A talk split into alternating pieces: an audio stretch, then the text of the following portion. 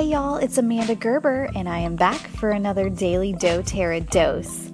And today I am chatting about fennel essential oil.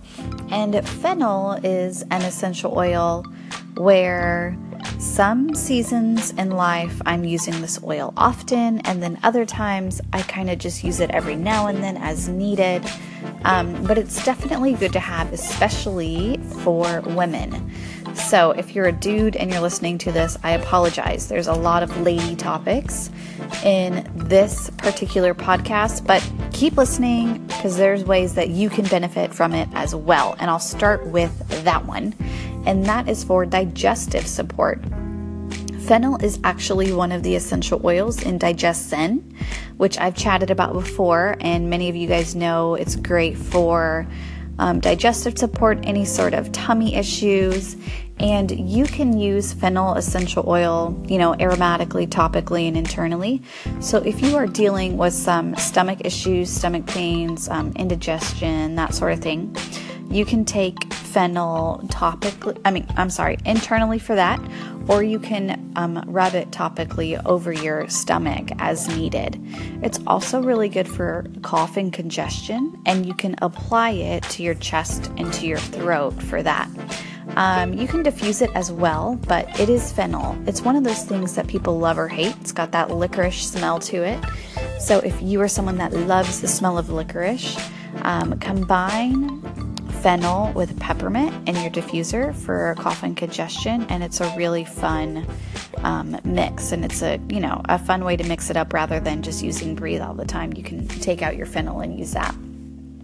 Um, so for women, all right, men, this is you might want to still keep listening. You know, if there's a woman in your life, but if not, we're, we're done. The rest is about women. Um, for women, you can use it for um, increasing your milk supply. So, if you are nursing your baby and you're having some issues um, keeping up with the supply, you can use fennel essential oil. Internally, for that, you can, you know, just take a drop or two in a veggie capsule, um, or you can um, put it on topically, just obviously not while the baby's nursing or anything like that. So, that's a great use for fennel, and I use that a lot. Um, shortly after, I think it was my third son was born, I was having issues in the beginning with my supply, and it, it helped with that. Um, another use for women is for um, menopause, premenopause issues. It's great to use for hormones when things are kind of going crazy. Again, you can take it internally or you can massage it over your abdomen as well for that. So, any sort of hormonal issues, whether that's menopause or um, you're just having issues while you're on your cycle, things like that. It can just kind of help support balance your body during those times, those times where the hormones are kind of raging and out of whack a little bit. So that's what I have for you today on fennel.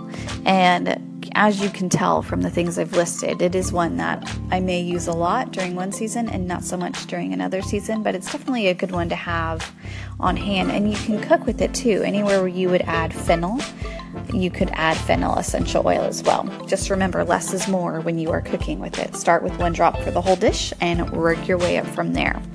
Thank you guys so much for tuning in. I really appreciate it. If there's a topic you'd like me to cover, go ahead call in my station on Anchor, and I will definitely do that for you. Thanks again, y'all.